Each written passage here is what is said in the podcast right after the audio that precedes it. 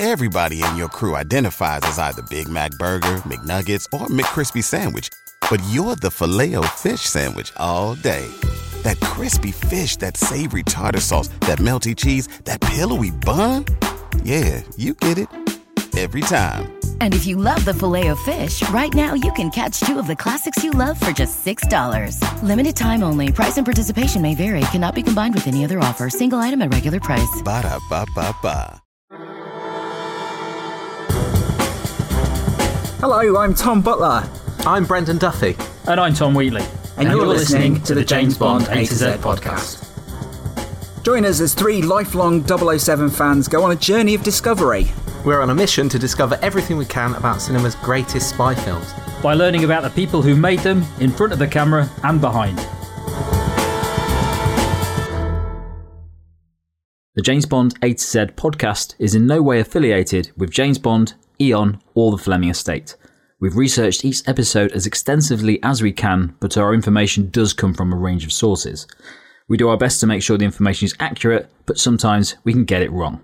If you want to correct us on something or add some more detail, email us at podcast at jamesbondatoz.co.uk. Hello and welcome to the James Bond A to Z podcast where D is Diamonds Are Forever. Again, that's right. Uh, we're hopping into our moon buggies to take a closer look at Sean Connery's James Bond swan song.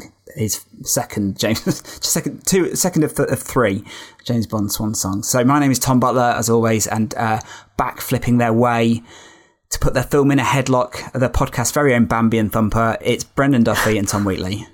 Hello. Hello.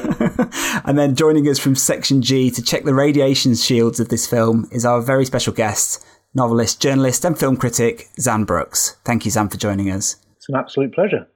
So, um, Xan, we invited you on this podcast because in 2012, you had an article published in The Guardian titled My Favourite Bond Film, Diamonds Are Forever. Is it still your favourite Bond film? I think it probably is still my favourite Bond film. I mean, inevitably, with these kind of uh, wheezes, that I was on staff at The Guardian at the time, so you, you devise a season of, of, of articles, and you don't want to take the obvious route. And there's a there's a danger that you can almost be too perverse in your choices. The people in the office who had any kind of interest in Bond all kind of picked their personal favourites. And then we kind of went out to noted critics in the world at large. And I remember we went to really, you know, amazing, excellent veteran film critic, um, Anne Billson, and we said, you know, I don't know if you want to, if you're interested in, in, taking part in this and writing an article. Uh, there's not that many left to choose from. And she said, Well, I'll only do it if it's Goldfinger, but obviously Goldfinger is going to be one of the first ones that was taken. Um, and we had to say, actually, no, no, nobody had taken Goldfinger. Wow. Simply because it was seen as the, the obvious one that everybody loves Goldfinger. Um, so I chose Diamonds Are Forever, perhaps in a slightly bloody minded spirit. And yet, you know, I, re- I rewatched it for the purpose of, of this podcast, and I do think it's sneakily my favorite. I, I kind of love it. And I'm not. That doesn't necessarily mean that it's the best Bond film. I don't think it's the best, the best Bond film by what we would normally measure a great Bond film by. But as my personal favorite, yeah, I think it is. Is any of that tied up in nostalgia for you, Xan? Is, it, when did you first see this film?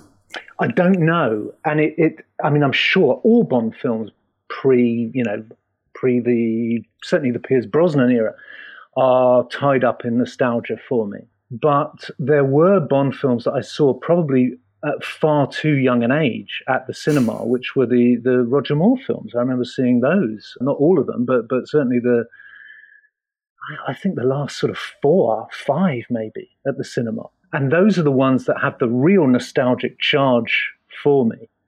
Diamonds Are Forever, I would have sort of stumbled across on TV at some point, and, and who knows when, probably still fairly young. Uh, so it does have that kind of nostalgic pull, but not as much as, say, you know, The Spy Who Loved Me or something like that, which which is a pure, you know, it's like Proust's Madeleine moment where he's just sort of transported back to being a kid sitting with his grandparents in the in the Lewisham Odeon. Those are the ones that have the real nostalgic kick. Diamonds Are Forever, not so much. I think Diamonds Are Forever, whatever it has, it's different from a it's different from a, a, a, kind of pure nostalgia hit. Yes, I'd agree. Yeah. What's um? So, can you tell us how you first came to discover James Bond in your uh, earlier life, and do you have a favourite actor and Bond film that isn't um, Diamonds Are Forever? Well, I think if you almost ask anybody, their favourite Bond is the first Bond that they saw. So you can almost date people by by who their favourite Bond is. I think these days I, am reconciled to the fact that that Sean Connery is the ultimate James Bond. Um, I would probably also say that that Daniel Craig runs him a very very close second, and yet. You know, Roger Moore is, is always my James Bond because he was the first. Uh, everybody else is the imposter. Roger Moore w- was was Bond. Um, the first Bond film I saw, do you know? I think it might have even been The Man with the Golden Gun. Um, oh, but that doesn't necessarily make sense because I would have seen. I, I, think I saw that at the cinema, but I'd have been like five, and I can't believe that I'd have been taken to see a Bond film at five at the cinema. If not Bond, if not if not The Man with the Golden Gun, then the next one, The Spy Who Loved Me.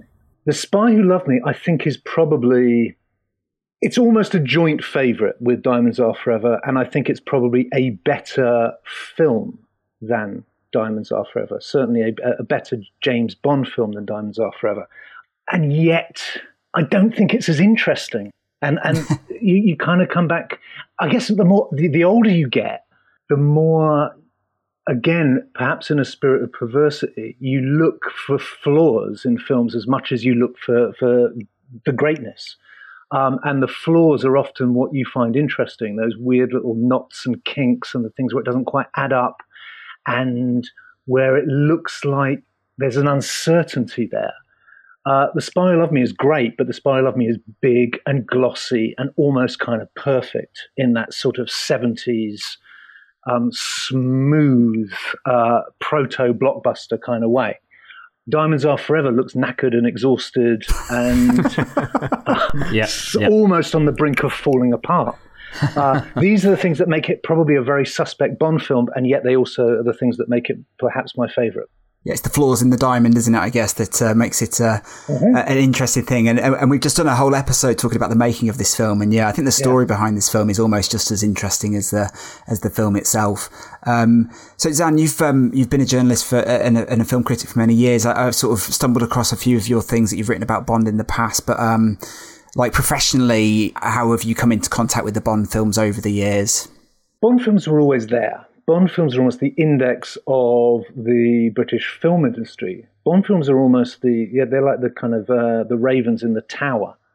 Um, that if if one of them dies, you know something's something terrible is amiss in in the the land at large. So I started in journalism, uh, in film journalism, in like the mid 1990s, with the first Pierce Brosnan Bond. And there was huge excitement about that because at that point it looked like the franchise had died. Uh, there hadn't been a Bond film made for like sort of six years, which was by far the longest gap. So there was huge excitement around the Pierce Brosnan films. And I, I remember sharing that whole excitement until the moment that I went in and saw it.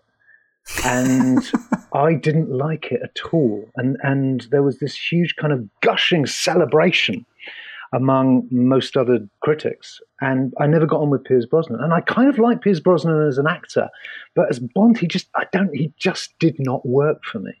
And I think at that age as well, I would have been in my mid 20s. I was probably at my most insufferable. Uh, in that I was starting out in film journalism, I was consuming, you know, all the all the right kind of films that you should you should know and love if you want to be serious uh, about your career in film journalism.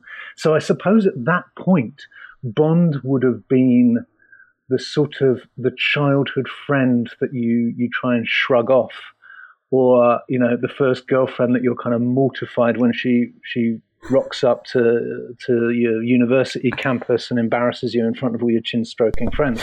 Um, and I think I probably spurned Bond at that point. Pierce Brosnan didn't help, but I probably was at my, my lowest ebb in terms of of admitting loving Bond. It would have been like admitting loving, you know, the, the, the sort of the pop music that you you most loved when you were twelve or thirteen. That then later on you kind of hide and pretend that you never liked it anyway, and you're you're terribly embarrassed if if your mates find it at the back of the wardrobe. Um, and it's only like as you get older that you come back around to those things, and perhaps you do come back around to it in a spirit of nostalgia. But that, so what? So what? It's uh, uh, they work, and there's something magnificent about them. And of course, it's fantasy, and of course, it's it's deeply dubious. And yet, when they're done well, there is that pure kind of adrenaline hit, and the exoticism and the romance of it is is is wonderful. So now I, I can kind of unashamedly come crawling back to, to the films, and and the the Daniel Craig era helped in that regard as well. That I, I felt that I could be fully won over again. Have you come back round to Pierce Brosnan, or is he still sort of the the one that you can't get get, get on with? I haven't come, I haven't ever revisited any of the the Pierce Brosnan Bonds. Oh, we, we need like to get you on for a uh, Brosnan one then. That'd be really interesting do. to see I mean, your thoughts are. I mean, you know, I'm aware that I'm, I'm speaking to the real Bond experts here. Are you all are you are you all Brosnan fans? I think we're of that age that you talk about. Ah, you know, when okay, when, yeah. when, yeah. when, they're the the first ones that you see. I remember the first one I saw at the cinema was yeah. was Brosnan. Yeah, Gold Golden right. Eye. Yeah. There's a so lot to be said for that. Yeah, yeah, yeah. Uh, it's hard to be subjective, I think, um, about uh, yeah about that experience. I think, and but but now I think he does have a, a, contingent of fans out there. I think mm. um, I would say he's got the probably one of the lesser hit rates in terms of like how many great Bond films he has compared to how many he made. Because I would say he only really made one really great Bond film, which and, is what. And, which is GoldenEye. The one, you, the one that you didn't like. The one I didn't like. I'm sorry. yeah. Okay. Yeah, but that's the first one we all saw probably yeah. as like our first cinema one. So um, I'm not. Brendan is a massive Brosnan fan. Yeah. I'm not a massive Brosnan fan. I do like Gold, Gold GoldenEye, but possibly because of the memories associated with it. I'm not a big fan of the other Brosnan films necessarily. So I think there's a lot to be said for that sort of the first one you saw is has sort of imprinted itself on you. Yeah.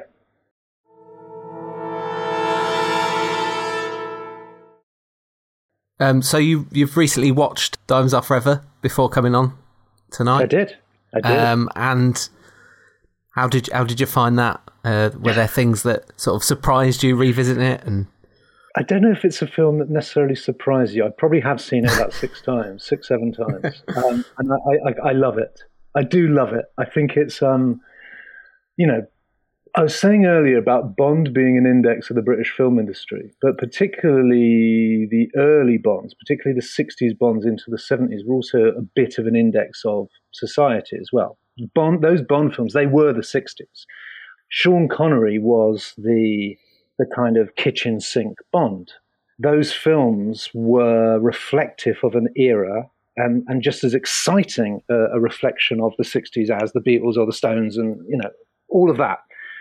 But then, as with the 60s themselves and as with those bands, they began to get exhausted, strange, knackered, irritable, um, they began to hate what they had become. They wanted to sort of break the mold and do something different, just as Connery specifically, but also I think the Bond franchise kind of did as well. So Diamonds Are Forever is almost like the last the last great album by a band that a great 60s band that's kind of imploding and it's I, you know it you're going to sound like a bit of an idiot if you make this big kind of political argument for, for Bond films. Because Bond films are only in very tangential conversation with the real world, with the world that we're, we're living in.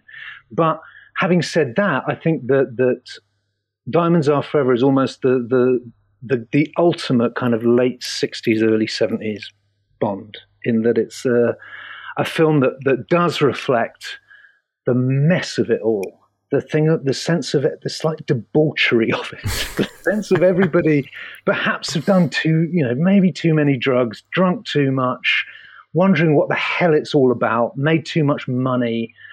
The moral certainty of the early Bonds has gone. there's a sort of jaundiced cynicism about Diamonds Are Forever that that that I kind of love. It's almost like the first great film of the, the 1970s. And, and people get, you know, film nerds like me get very, wax very lyrical about the 1970s in American cinema. And Bond is almost can fit in with films like Chinatown or Five Easy Pieces or The Last Detail and all those kind of great Jack Nicholson films of the, the early 70s. Um, and significantly, I think it's the first properly American set Bond and one of the, the very few that America is its kind of reference point. That's its kind of cornerstone. Uh, so it's very much about Ameri- early 70s America um, when people were wondering how the hell they were going to get out of Vietnam, what Richard Nixon was doing, whether the moon landings were, were faked, you know, most obviously with the, the little the weird unexplained scene in the in the middle on the on the soundstage. We talk about that scene quite a lot. Yeah, I bet. I bet. Um, no, there's there's uh, there's probably whole books to be written about yeah. that. Uh, in the same way that people think of Stanley the Kubrick's The Shining as a film that is about somehow. Have you seen? There's a documentary about this called Room Two Three Seven, I think. Yeah. Um, which is all the theories about The Shining, and one of which is that the moon landings were faked, and The Shining is somehow some very veiled, very arcane uh, way of explaining uh, how the moon landings were faked. And of course, you got this again in, in, in Bond here. Yeah, so they say it's his confession, isn't it? That um, he, he, he was apparently on using the, the the stuff that he learned on 2001 right. to, to recreate right. the yes. uh, the the sets and all that sort of stuff. So uh, yeah, uh, yeah it's, it, it's never really explained, is it, in the film? So let's let's jump to the start of the film because um, for me, I think the opening, the pre-title sequence in Diamonds Are Forever, I think is possibly one of the franchise's weakest because it's just you're speaking to the wrong person, Butler. No, you're not. You're not. no. I totally agree. It's but it's throwing. It's sort of it's like five different title sequences. Yeah. In one. And I think what confuses the matter is that obviously it's it's a follow up film to On Her Majesty's Secret Service. And so possibly when it was first conceived that yeah, it was this revenge mission and Bond is going after Blofeld. But what we actually get is also is also the context of Connery returning to the franchise because there's that whole you know is it him is it not him and it's yeah. and it's and and that all comes into it and then yeah, he's hunting for Blofeld, and then yeah, we got that weird sequence where he kills Blofeld or seemingly kills Blofeld. Uh, but also in this sequence, you've got him throttling the woman with the, her bikini as well. Yeah, um, which um, that doesn't play so well now, does it? I mean, I don't know if it ever played well, but but those are one of those one of those scenes from Bond films that you watch now and you think, yeah, uh, that's indefensible. Yeah, and it's one of the times where you can see Connery's tattoos as well, which just adds an extra layer, I think, of uh, almost seediness yeah, to it. Yeah. But yeah, what do you think of the pre-title sequence? It's awful. It's yeah. awful. There's no there's no defense for for it at all. I don't know what the hell they're playing at, but it, sort of it slightly does set the tone for there's an indecision about the film. There's an uncertainty about the film. Um, I, you know, I watched the film again very recently, and coming in here tonight, I'm I'm really hoping you don't ask me to recap the plot. Uh, to explain the plot because we've we've tried it before. I, I have possible. no idea what's going on. Um, it starts off as a sort of diamond smuggling yarn and then becomes a sort of nuclear threat, um, world to ransom, you know, megalomania story. I don't know quite how those those two things bridge. There's there's a there's a lack of focus to Diamonds Are Forever, and maybe I'm being too sophisticated and tying myself in knots. But I would still argue that this lack of focus is very cleverly, and perhaps not entirely intentionally, but still very cleverly reflecting the lack of focus in the culture and the, the climate at large where nobody knew quite what was going on. Nobody knew who was a Fed and who was a hippie and who was a double agent and who was on your side and who wasn't and who was a man and who was a woman because they all look the same with the long hair. Um, and this is a film that seems very much afflicted by those kind of cultural terrors um, and also fascination, I guess, as well. I, I yeah, I, I agree. I, I also think that it's almost a film it's a film tied up very heavily in the fact that they've got Connery back. Hmm. and that's their big gambit. They know that that's the biggest thing they could possibly ever do to make people come and watch this film. So it's almost like the first opening sequence is just them showing off that they've got him back. They don't, it's almost, they've just given up on. They don't, don't bother doing Yeah. an amazing idea for the opening sequence. Just keep showing him off. Show him off that he's back in the film. People will be cheering in cinemas. Yeah. And then it starts to go downhill after that because they've gone, oh, right, we've got him back now. Oh, we've got to make him actually do something. No, no, no. Just, just keep showing him off. It's interesting as well that what was this is like four years since uh, You Only Live Twice, but it looks like he's been away for twenty years. he looks, Yeah. he It's- looks yeah, like yeah. they've they, he. You know, we're talking after a weekend in which I think Evander Holyfield made some very ill-advised comeback at the age of 58 uh, in the boxing ring and was knocked out in the first round. And I think Donald Trump was the MC of, of this this ridiculous kind of circus, presumably out in Las Vegas. You know, significantly given the setting of the film. But and this almost feels like the equivalent of that. This is this is somebody who is out of shape, who really has kind of jumped into middle age. I mean, jumped makes it is, is too active. He's kind of slumped into middle age. Um, he's, he's sort of, he's got the toupee. He's got the the, the, the eyebrows look like they're going to kind of fall off his face. He's got the, the, the mutton chop sideburns almost. Um, he looks he looks overweight. Again, I think the film makes a bonus of that.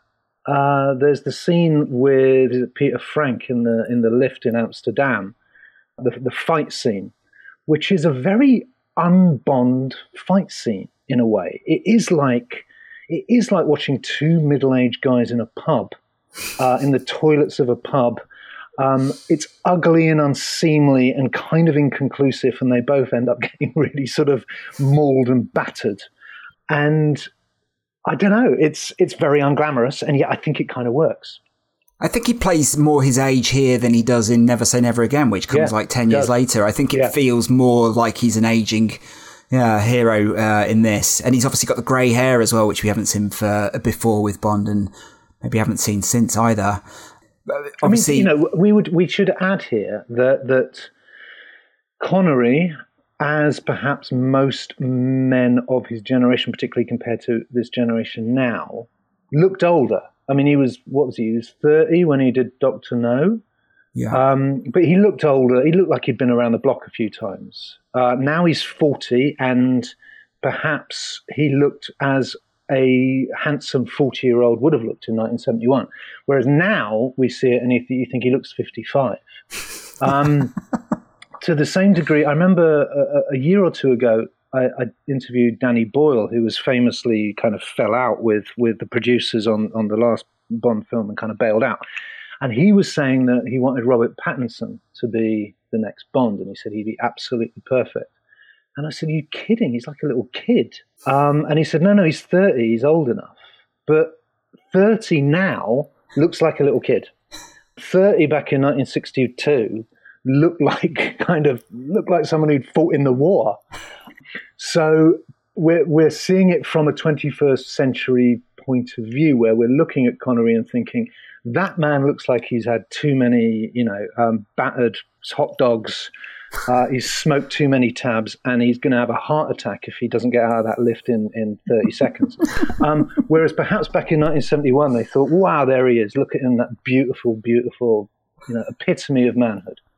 It's it's interesting that you're talking about the the age of Connor in it because when Roger Moore comes in for the next film, it wasn't until fairly recently that I I didn't realise that that Moore's older than Yeah, he's Connery. like four or five years older. I just assumed that he was like a much. they- They'd brought in a younger person No. to to kind no, he was older. Yeah. Yeah, because he's But, fresh, I mean, if you isn't put them he? in the- yeah, if you put them in the same room together during that period, you'd think they were like uncle and nephew. Well, it's like the um, uh, it's a, a film from that era is uh, Chitty Chitty Bang Bang, um, which was wasn't that an Ian Fleming book? yeah. I think. Yeah. Um, yep, yep. and that's got Dick Van Dyke and uh, Lionel. I can't remember Bart? his name. No, it's not Lionel Bart. It's well, I want to say Lionel Stander, but that's not him either. Ah, I can't remember. The guy he went on to, to direct The Railway Children and The Amazing Mr. Blunden. He plays, he's a British actor and he plays Dick Van Dyke's dad in Chitty Chitty Bang Bang. And he's younger than Dick Van Dyke. um, and it's that thing of like maybe a certain generation of, of working class British man just looks like ancient um, at, at the age of 32 uh, in a way that, that either Roger Moore or, or a, a sort of California actor just didn't. Lionel Jeffries, Xan. Lionel Jeffries, that's it. Yeah, is it is it is it North by Northwest as well that um, Cary Grant's mum is like Yeah, two like years older than him or yeah, something? something like yeah. So just taking it back to the film, obviously one of the one of the big pros for me in this film is the the the, the theme song, and I think when they when they came to make this song, is they really wanted to reunite the the key creatives of the pre of, of the biggest hits of the of the franchise so far. So they brought back obviously Goldfinger director Shirley Yeah. Bassey to do the song, and um, I've, you have to say that that theme song. you- Well, we always talk about it. I feel like it transcends this film. It transcends Bond to be one of the all time greatest pop songs ever. Um, it is Brill. Yeah, yeah. it is great. um, and with John Barry's score, I think Brendan, we were talking about it as well. It's it's it's, it's one of his finest works, and you get the sense that yeah, everyone was pull, trying to pull in the right direction, but perhaps uh, yeah, it sort of uh, it got derailed somewhere along the way. So am I? Am I? I'm guessing from this that I'm the lone voice in the wilderness on this this podcast. That you will you will hate this film. Well, I wouldn't Well, say we hate. We we, don't. hated it. No, We never we never hate a Bond film No, apart okay. from me and die, and die another day. but I think Um, Okay. in our we episode, always try and judge Bond films as Bond films and Yeah. put their in sort of their own. Um, you, you know, you, there are there are always good points about every Bond film, and you can you can review them and see them and go, well, I can see what they were trying to do. It's very difficult to review Bond films in that sense, and that's what makes it an interesting one to look at. But yeah, you're kind of right. None of us are big fans of it. I think my, my my opinion comes from a sense of frustration that all the ingredients are there. They've got Yeah. like they- they've got all the big hitters back, and Yeah. uh, for me, it just doesn't pay off. Yeah. Whereas for you, it's probably that's what what its charm is. They've got all the big hitters, and it's it's it's sort of pumping this industrial movie out. Uh, I wouldn't say it's industrial because industrial makes it sound. I guess it makes it sound efficient, and I don't think it's necessarily efficient. They've got all. The, it's it's like a cocaine album. It's like a sort of big. You know, they've they've been left to their own devices in the studio, and they've just. You've, you've already done the thing about the making of the of, of the film, but it just sounds like Connery. He was he was having an affair with both Jill St John and Lana Turner. Uh, he was off playing in the casinos and seeing shows and, and playing golf. Um, it's like he's sort of barely there. And I'm not defending that because, of course, if you're being paid, what is it, 1.25 million, uh, the equivalent of something like 25 million in today's money, to make a film, then you should be there. You should be showing up with your A game, uh, every, you know, at eight o'clock every morning. And clearly he wasn't. And yet there's something fascinating about it in the same way that there's something fascinating about watching a, a great band, a great musician, uh, a great painter, a great novelist slightly kind of falling apart. Because there's something revealing about that. And there's something, well, it's Elvis, isn't it? He's basically tracking Elvis at this point, Connery. Uh, just as Elvis had had the 1968 comeback shows, and then as soon as the 70s began, began kind of his his spiral towards the, the toilet and, and death at the age of 41 or whatever it was. Connery at this point seems to be just past it all, past caring, um, too much money, not not enough love. Um, not sure what he really wants to do. He's got various business ventures. Perhaps he's got the the slight. I mean, this is perhaps reading too much into it, or perhaps he's got the slight Scottish working class thing where acting isn't a real job anyway. They paid me loads of money to prance around and act like a dick. And now I'm getting, you know, who knows what the hell I, I can do now, but let's make a bit more money and then get the hell out and play golf.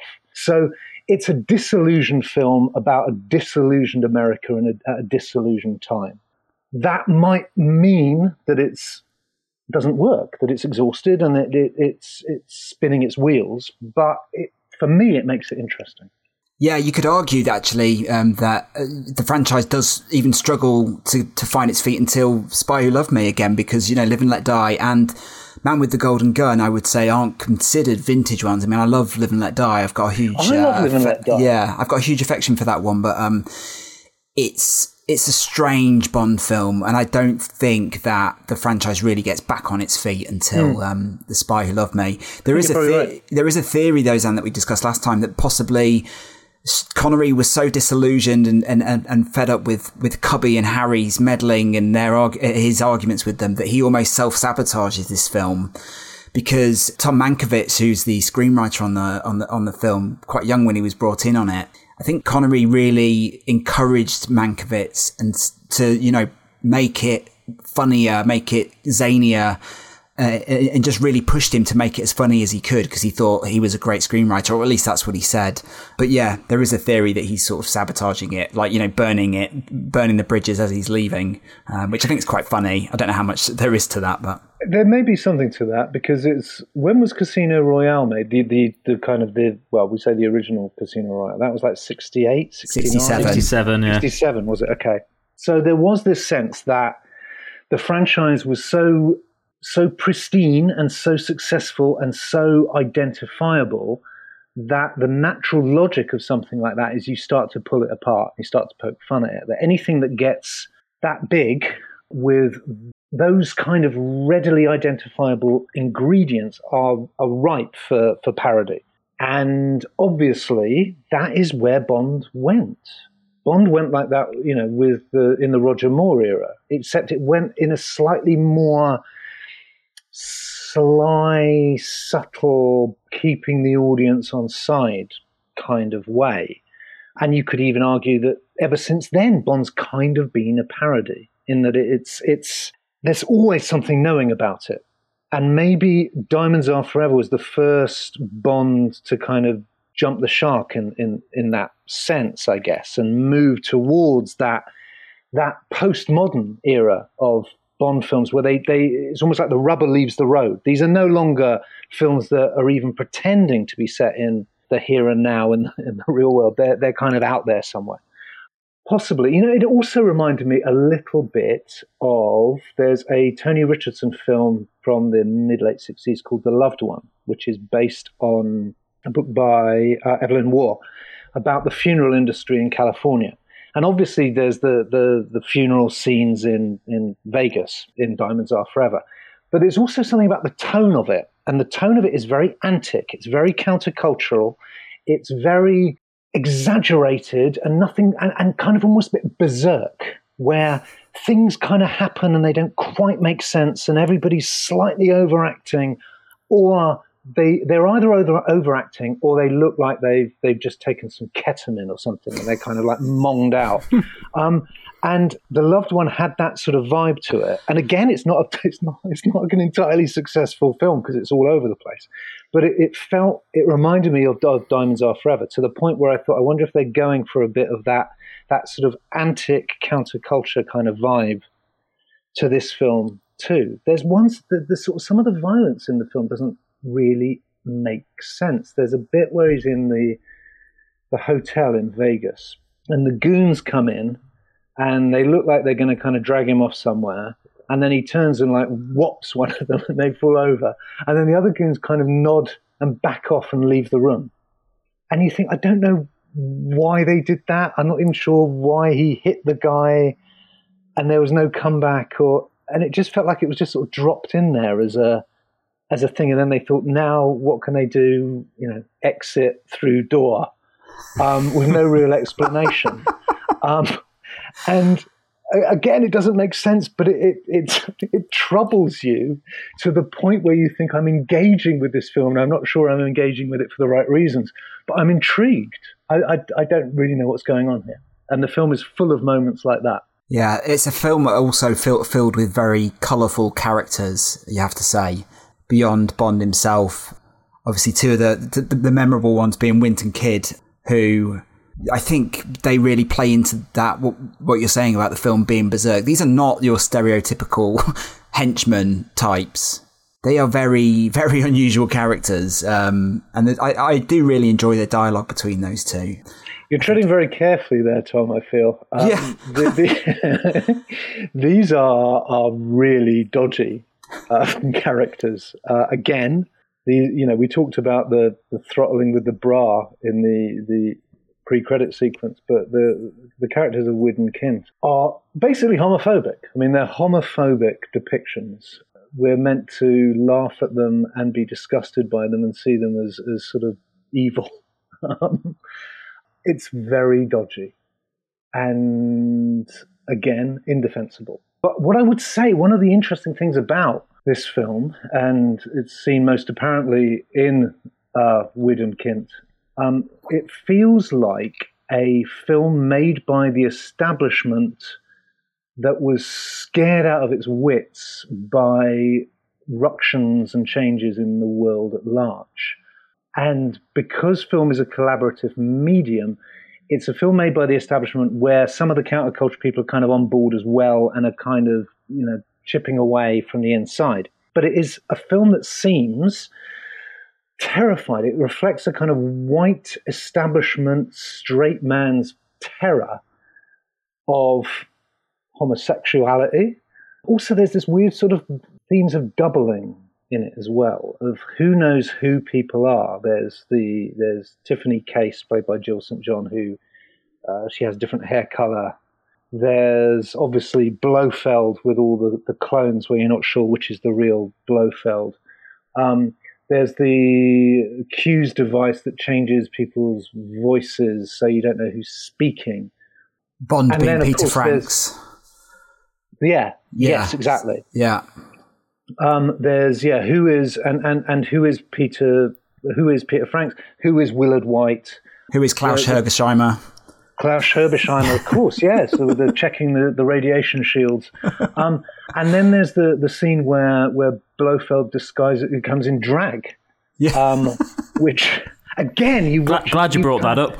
you kind of wince, um, and yet it's it's reflective of I think, a real unease, a real fear of what the hell is going on in the country. It's almost like it's the, you know, at the time that this was made, I think Ronald Reagan was governor of California. And that sense of the new right was, was, was in the ascendancy. Nixon was in the White House. Ronald Reagan was in California at the time of, you know, Haight Ashbury and Altamont and the Manson family and all of that. And there was the Ronald Reagan line about hippies where he says they look like Tarzan, they walk like Jane, and they smell like Cheetah. Wow. Um, and it was this kind of absolute repulsion, revulsion about about hippies and gender fluidity and and a different kind of way of life. And this film seems at once excited by it and repulsed by it, as I would probably imagine that most people who are who were repulsed by it were probably secretly excited by it as well. It's the you know it's the classic repression, isn't it? Uh, and this film feels very much in tune with all of that. Yeah, I think the the setting as well would have been um, very uh, very exotic at that time for people in the UK specifically. I guess that was maybe part of it. But um, I know when we spoke about it, Ken Adams said he really didn't like designing the sets for Vegas because he, he just felt it was even too garish for his tastes. And um, obviously, Ken Adams likes an extravagant set. But I think the setting of Vegas is really. Uh, it's one of the. It, it feels like a setting in a Bond film that is. It's almost the the one of, one of the few that stays in one place and never leaves, um, which I think adds to the atmosphere of it. But yeah, I love I love the Vegas setting. Um, I've never been to Vegas. Uh, I've no particular wish to go to Vegas, but it it does it does feel like the the apogee or the nadir of America. It's where America kind of crawls to to die it's the it's where Randall Flagg hangs out in in the stand, isn't it? In the, the Stephen King book. It's uh, it's a it's a charged place. It has certain implications of, of you know gangsterism and, and corruption and garishness and tackiness, and again, that sense of doubling, where you've got you know the the shady tree character who's the you know the the stand up comic of an evening, but then also the sort of shade, literally you know shady individual uh, when once he's off the stage. It's perfect. I think it's perfect, and and you know the, the the kind of the key the key shot which watching it again I'm I'm always startled to think my god it's probably about a minute uh, it's a second it's a second during the the Mustang car chase through the, the Fremont Street where there's just that little cutaway to to everybody in the arcade playing on the slot machines while police sirens are sort of screaming past the window and all of this is going on and they're like zombies. They're, this is this is the sort of the dead-eyed America that that's too fixated on shove halfpenny or whatever it is that they're playing to to kind of actually look and see the drama that's that's really happening. I definitely think that around that time period that Vegas was sort of associated from probably UK people because a lot of UK people had never been there, had probably mm. never known anyone who'd been there. That it was almost like a bit of a Sodom and Gomorrah place. People knew it as like a lot of people drinking, maybe taking drugs and all this sort of thing. So it certainly played into that sort of maybe a similar thing to the Winton Kidd sort of part of the storyline where it was something that people didn't understand and mm. it hmm. was and it was debauched and strange, but they did have this certain like this strange fascination with finding out more about it. Yeah, um, which obviously doesn't work now. When we watch um, Diamonds Are Forever now, you look at Vegas and think, oh, it's just old people on fruit machines. But, yeah, it would be like um, setting it, setting a Bond film in, in Disney World or something like that. Yeah, and that's probably a thing that you get of a lot of Bond films. That the locations do age it badly. So you look at a lot of them now, and some of the location, a lot of the locations are exactly the same. They're amazing places, and you'd love to go there. But some of them, like Vegas, probably doesn't have the same con- well only only if we're going to to those contemporary Bond films in the same spirit as the contemporary audience went to them. And I don't think we do. I think that the Bond films, the early Bond films now are almost, they're sort of historic, they're matters of historical record, aren't they? They're almost like seeing photos of, you know, Brighton Beach in 1890. Um, where we think, oh wow, look at look at how it's changed and how strange that is. We don't we don't necessarily go to those films in a kind of spirit of aspiration. We go almost to think what were what was the great appeal and seductiveness of the culture back in 1963.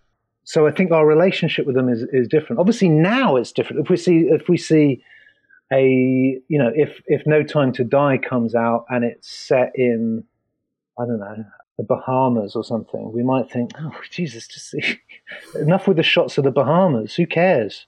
Um, but but but when we see Doctor No and, and Connery going around the Caribbean, it's still fascinating because we see uh, a Caribbean untouched by mass tourism. And yeah. I th- yeah, and I think that's, and I'm sure that's that's the case with Vegas too. That now you know all Brits are going over there, and there's coach parties, and it's pensioners, and and it's you know Tom Jones playing every night, and and, and things like that, uh, and it's all repackaged nostalgia.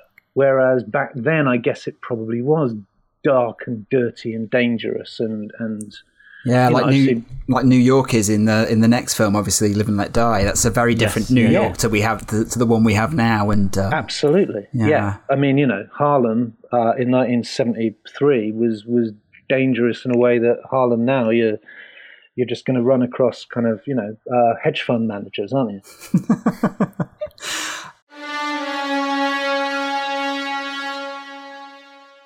Uh, this is the last film we see Blofeld in uh, for for a very very long time. Um, do you have any thoughts on on Blofeld, Xan? I know that we we did a whole episode on Blofeld and look at all the different actors that played him. I think. Well, Brendan, who did, did, did you decide on? Who, did we decide on who our favourite was? I can't remember. Uh, Savalas, I think. Yeah, uh, yeah, we, we, we it has to be Savalas. I yeah, mean, I think yeah. probably Donald Pleasence was the the most copied or the most iconic, possibly because of Austin Powers mm. and, and, things yeah. like that. But yeah, I think Savalas must be the the, the ultimate Blofeld. I don't have any great thoughts on Blofeld. I mean, didn't they? What was the deal with that? And I could never really work it out. There was a there was some sort of legal copyright thing, and I know when they made For Your Eyes Only, they have a sort of veiled Blofeld with stroking a cat mm. at the in the pre-credit sequence of that, yeah. and and that was a sort of workaround, wasn't it? Because they weren't allowed to kind of actually bring him back. Yeah, it um, was tied in with the litigation with uh, Kevin McClory, who claimed ownership of Thunderball, which is where the character originated. So they had to, right. you know, stop using him, or else they would face uh, legal action. But um, yeah, I just think he's interesting in a way that you know they say he's like the iconic Bond villain, but actually, I think when when you really drill down into it, he, he's not that exciting. He's not that interesting. He's not the the Blofeld that you get in the books, which obviously no. made a big impact. No, and and I don't think I can even put lipstick on a pig uh, with regards Blofeld in this film in the way that I've maybe been doing so with, with other aspects of the movie. Um, I think that Charles Gray, it's a it's a dull performance. There's no sense of menace about him at all. You know, we did the the dodginess of, of Wood and Kin, but there's also a kind of slight sort of camp vibe to, to Blofeld here as well. I mean, even before he gets into drag and, and, and does all that kind of business, he's certainly not a Bond villain to to strike fear in the heart. No. Uh, he's not. You know, that's one thing that, that you know Man with a Golden Gun is a poor Bond film, but it's got a great Bond villain in it. Christopher yeah. Lee is absolutely fabulous. I think the the the sort of black exploitation villains that they're, they're certainly problematic in, in Live and Let Die, but they're great villains. I mean, you know, Baron Samedi is purely terrifying. Charles Gray here as Blofeld doesn't do it at all. We we were talking last time about how his what he, he he's it's almost like he's lost all of his staff and he's doing everything himself. He just seems to be heavily involved in every part of his plan, and he's yeah. hardly got anyone helping out doing that. Previously, yeah. he's got loads of people, so it's it's like has he had to get rid of all of his staff and just do it himself? But it doesn't seem like it, he's he's not like a nemesis to Bond. He's it's just an annoyance. He's, he's, yeah, I, have never quite got on with that uh, that Blofeld. Yeah, and especially as he's taken over, you know, the White House from Willard Whyte and presumably has all Willard Whyte's sort of battery of, of staff on command as well. Yeah, he it, it feels it feels a very very rinky dink operation, right down to the also the I mean the idiocy of the the big climax with the the C ninety cassette of the military marches uh, being shoved into the tape deck and then shoved out again and eventually Tiffany Case tries to put it in and he spots her and says, destroy that. Where do you think, just check both of them. You know, you've got them both here. let's, let's, surely, you don't have to be a kind of uh, a criminal mastermind. To, that's basic common sense. It's almost like he's had a breakdown, isn't it, after the events of the previous film, and he just he's not on it anymore. He's not. He's, he's not, not, really. No, I mean, with the, the cross-dressing, the yeah. all of it. He's he's a yeah. man unraveling. The sad demise of Blofeld. it was being hit by that branch, wasn't it, on the toboggan run that really. yeah. Uh, he's still concussed. yeah, yeah. But again, let's let's try and make a bonus of this. This is everyone's confused in this film. Yeah, that's true. Uh, and and you've you've touched upon it there, but that the oil rig ending seems like a great setting for a, a Bond finale, but it's just so underwhelming. In fact, I feel like this film has very, it seems like it has low ambitions in terms of its action set pieces, considering what's come before. It does. It doesn't have the big explosive set pieces. I would say the the great moments in it are the, the Vegas moments. And a lot of those are more about atmosphere than, than actual spectacular action and explosions.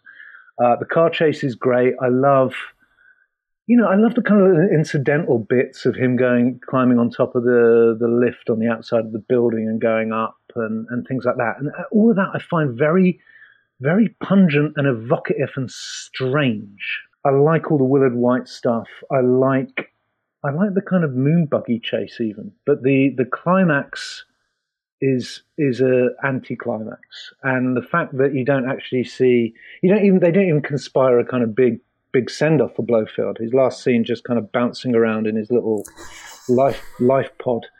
Um, but then I suppose the real climax is on the boat with Widd and Kint in a way, and even that is is over in probably thirty seconds. But I do like. I always get them mixed up. Uh, is it is it Kidd who goes up in flames? Yeah, it's the one with the long hair, doesn't it? He's the one that goes up in flames, and then Yeah. the other, and Bruce Glover goes overboard. He gets wedgied overboard. Um, He gets wedgied, and in a and in the sort of the last sort of slightly dodgy moment, seems to kind of enjoy it. Which again, again, don't do that. Uh, you're killing him. Don't humiliate him as well. But that that I remember. I guess you know you're asking me what my first encounter with with uh, Diamonds Are Forever was, and I'm not sure, and I was very young. But I remember being scared of them, and I remember being very very frightened as a kid of the that last scene on the boat in a way that the actual fight with Blofeld and the music going and uh, people running around and getting shot and falling off the oil rig didn't really. I think I just sort of watched it as kind of wallpaper, really. Whereas the the Mr. Kidd and Mr. Wint stuff really did spook me. yeah, and it's sort of that ush- ushered in the era of the of the henchman coming back after the main villain had been uh, uh, dispatched, didn't it? Because it happens again with Nick Nack. Uh, does it? Ha- Jaws. Yeah, uh, and Jaws as well. Yeah, yeah. So um, yeah, I guess that for for that we can uh, yeah say thank you to uh, to Guy Hamilton and Tom Mankiewicz. But um, yeah, well, let's um, let's begin wrapping things up, Xan, because we don't want to keep you for too much longer. But yeah, I mean, to sum up your thoughts on this film, you, you still think it's your favourite. Uh, you know, it's not the best, but it's but it's it's still your favourite. It is my favourite, and I say that aware of all of its flaws. I find its flaws fascinating. It's it's the great bloated, confused, irritable early 70s, late 60s Bond that is perhaps the most accurate mirror of the time when it was made in a way that probably none of the other Bonds, with perhaps the exception of you know, From Russia with Love or Doctor No or something, were. Um, it's a fascinating historical document. That makes it sound dull, and I don't think it's dull. This is the criticism that's often laid against Diamonds Are Forever is that it's boring, and I don't find it boring at all. It's it's too it's too odd, and it's too antic, and it's too kind of berserk to ever be boring. And I think it's ugly. I think it's, but it's it's the way it's the way if you ask a parent who their favorite child is, you know, they're going to say the ugly kid. Diamonds Are Forever is the ugly kid, and I, I love it. So uh, we've got No Time to Die coming down the line. Do you know who will be uh, reviewing it um, at the outlets that you work for yet? I don't. I would imagine Peter Bradshaw, the Guardian film critic, will be first in line to review it. I remember having. I don't think I reviewed Spectre. I think I reviewed Skyfall, and the thought of the memory of that still brings me out in hives because it was one of those things that it's very long. It started late, and I had to file a review for the next day's paper which meant me basically coming out of a screening and finding Skyfall review like within 30 minutes of the film finishing, which was just a kind of nightmare. So I'm very glad it won't be won't be me. Quick, quick question for you on um, not about Bond. We're, we're going to move slightly away from Bond here.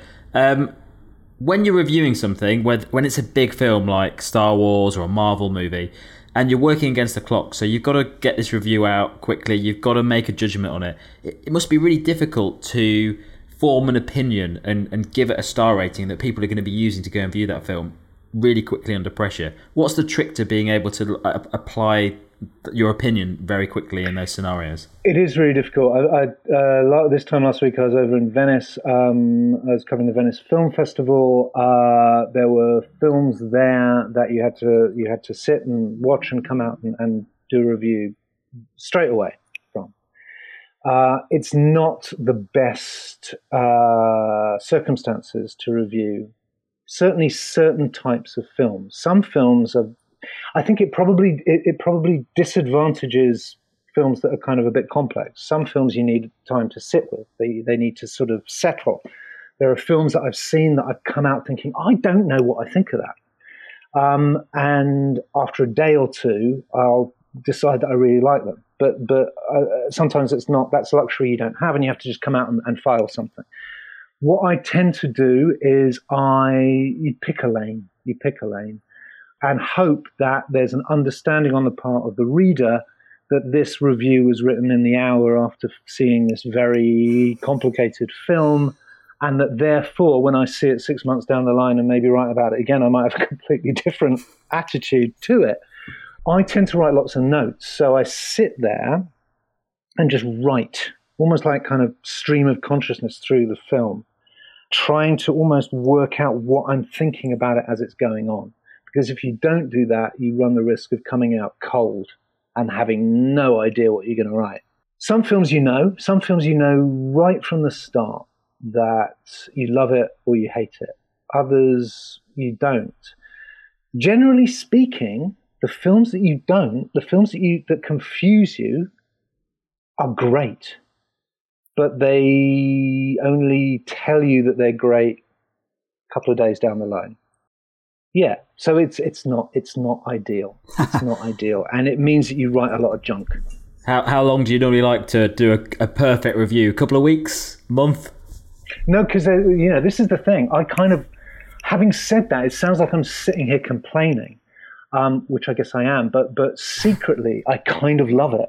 I love the pressure. I love the deadline. I love the fact that it's almost like live writing you kind of come out and you write your first thoughts about this film, hoping that there's a tolerance uh, and perhaps even a sympathy and perhaps even a pity on the part of the reader that thinks this poor bugger had to write this in half an hour. That's why you know he's used the same adjective five times. That's why um, you know it's spelt wrong. That's why he's got the name of the you know co-star wrong there's still there's still the that's thrill. wishful thinking. Yeah, that's wishful thinking. Sympathy online, Dan. What are you thinking? of course, um, and hopefully I, I, do address most of those issues. But I like the pressure. I like the deadline. I like the sense. You know, festivals are, are live events. So I think that the writing from festivals of first look reviews should sort of capture that spirit of everybody pouring into the cinema and pouring out again and having an instant response to something. There was a there was a situation when I was in Venice last week where we were we'd had our hotel breakfast and the 8:30 screening was the screening of the new Paul Schrader film. So we walked across to the new Paul Schrader film and there was a security cordon that had been thrown up which meant that nobody could get in. So we were all queuing for ages to get kind of, you know, uh, our bags searched and the, the x-ray machines and things like that. So by the time I got into the Paul Schrader film, it had already been on for like 10 minutes. So in a normal environment, I'd think, right, I'm screwed. I'm going to have to try and work out a different screening to go to. Uh, I'm going to have to get onto my editors. Whereas because it was a festival, I thought this is almost, this is part of the experience. So you write about being stopped from getting into the Paul Schrader film. It's a nightmare. People are fighting to get in. People are screaming. Um, and then you, you kind of stagger in through the dark and try and work your way out it's inappropriate and it's a dereliction of duty to do that for a, a, a, film that, that's coming out in cinemas on Friday and you've got the, the proper press screening. But in the hurly burly of a festival, you can kind of get away with that. That's part of the experience. It's like if you were at Glastonbury hearing a band song for the first time there, but it, yeah. the music wasn't working right or something. It's yeah. about the experience. Yeah, exactly. yeah, I can understand that completely. Uh, have you revisited Skyfall then, Sam? Would you have changed your opinion of it from your review after filing it at half an the hour? The problem after? that I had with Skyfall, and I haven't revisited it, the problem that I had with Skyfall is that I'm not convinced by Bond origin stories. I think it's like doing a, an origin story for Bugs Bunny. Bond is is a kind of he's an archetype. He's landed there yeah, sure. Say he was at Eton, give us a little thumbnail sketch of, of where he's from, but let's not do a kind of childhood trauma Bond story. I don't care. That's not what. That's not who he is. That's not what he represents. So that felt like a a major misstep for me. I I love Casino Royale. I thought Casino Royale was a wonderful, wonderful Bond film.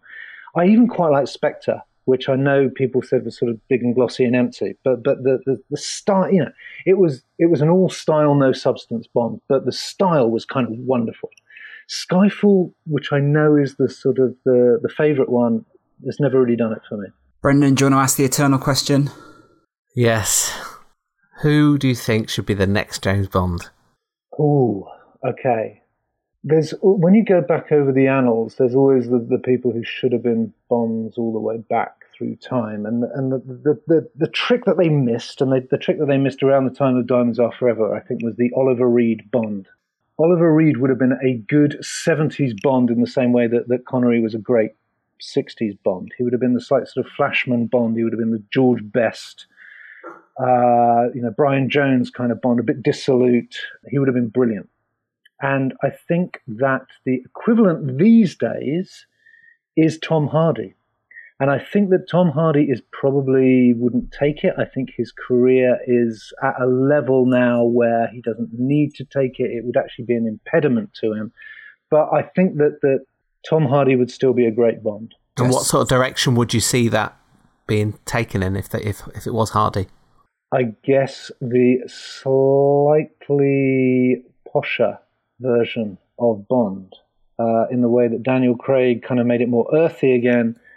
Tom Hardy would be more the Etonian, but he would be the Etonian who who got kind of you know flogged a lot, was always in trouble, uh, was always smuggling hookers into the, the sort of the 16th birthday parties of his his classmates. He would be the the, the gentleman rogue Bond. That's a great shout, I think. Mm. Uh, well, thank you so much for your time, Xan. If um, people want to find you on online, where can they when where can they read your your work? I tend to do most of my journalism for the Guardian. Um, I'm on Twitter. That's probably about it. And you're at Xan Brooks, right? I'm at Xan Brooks, yes. Yeah. Well, thank you so much for joining us. Uh, we really appreciate you taking the time to talk about Diamonds Are Forever. I'm glad that we were able to get someone on who had a lot of positive things to say about the film because I think that was um, I think that was what we were really hoping for someone that could show us and you've actually made me really intrigued to go watch it again as well. Yeah, well, the thing, you're, you're, the problem with all of you is that you're all so young. Uh, as you get older, you'll come around to Diamonds Are Forever. It's the perfect middle-aged man man's Bond. Well, look, we're getting there because we're starting to enjoy Die, Die Another Day. So, um... all right, okay, yeah, yeah. Thank you. It's been a real pleasure. I've loved yeah. it. Thank you, Xan. Thanks a lot. Thank you. Cheers. Yeah, thank you so much for Xan uh, Brooks for um, joining us for that. Uh, that was really great. I really enjoyed that. So, just to wrap things up, we've got a couple of emails that have come in from listeners. And if people want to email us, how can they get hold of us? Podcast at jamesbondatoz.co.uk. It's like you've memorised it. Yeah. Uh, first email um, to, to note it came from a guy called Mark Hevingham in Birmingham. He wrote us a really sweet email about um, seeing the uh, Diamonds Are Forever, so I thought I'd include it here. But he said, This was the first Bond I saw at the cinema. My late folks were great cinema goers in the 70s, and we would go at least once a week. And when I was five in 1971, a side street near our house in, home in Erdington, Birmingham, had a billboard that often had movie posters. It was no more than, say, A1 size and was at a person's waist height, or to me, head and above height. And mum would wheel me past it, and I remember the Diamonds Are Forever poster as clear as day for some reason, and it seemed to stop there for years. And Mark sent us a really cool, like, he, photoshopped what it looked like on, on the street corner now. So really appreciate your email, Mark. That was fantastic. Um, but he, he, he added, you know, he had the moon buggy toy, and it was really the, the film that was the beginning of the road um, that made him a Bond fan, uh, and he's looking forward to go see no, no, Time to Die, which we all are now at this stage. So uh, mm. thanks for your email. Get that man a sticker. Yeah, I've sent him a sticker. He needs a sticker. Yeah, yeah he's uh, he's enjoying the podcast. So thanks so much, Mark. And then we also had an email from John Craig in America, and he said, that, "Any relation?" well, I'm going to ask him. I don't yeah. think so, though. I don't think so.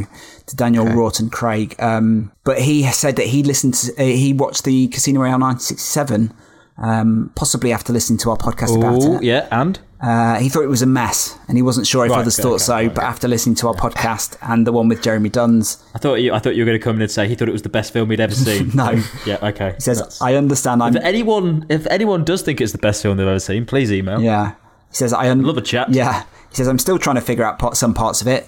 Yeah, so are we, John. Uh, but he may watch it again, uh, and he felt it was. So are the actors and directors. yeah, and he felt it was a much more of an influence on the Austin Powers movie uh, movies than than the official James Bond film, which is something we talked about, I think. So uh, yeah. Yeah. thanks, John. I'll Yeah. pop you a sticker in the post as well. And if you want a sticker, then feel free to email us. It's just a podcast logo. It's nothing exciting, um, but I'm happy to send them. So it's Good, good for your laptop. it's good for your laptop. Yeah, that has been the James Bond A to Z podcast. If people want to find us on uh, in social media, Brendan. At James Bond A to Z on Twitter, Instagram, or Facebook. Uh, obviously, we've done the email address. So, uh, yeah, just um, James Bond A to Z podcast will return. Thanks. Ciao. The James Bond A to Z podcast features Tom Butler, Brendan Duffy, and Tom Wheatley. The podcast was produced by Tom Wheatley, with music by Tom Inglemells, and artwork supplied by Helen Dolly.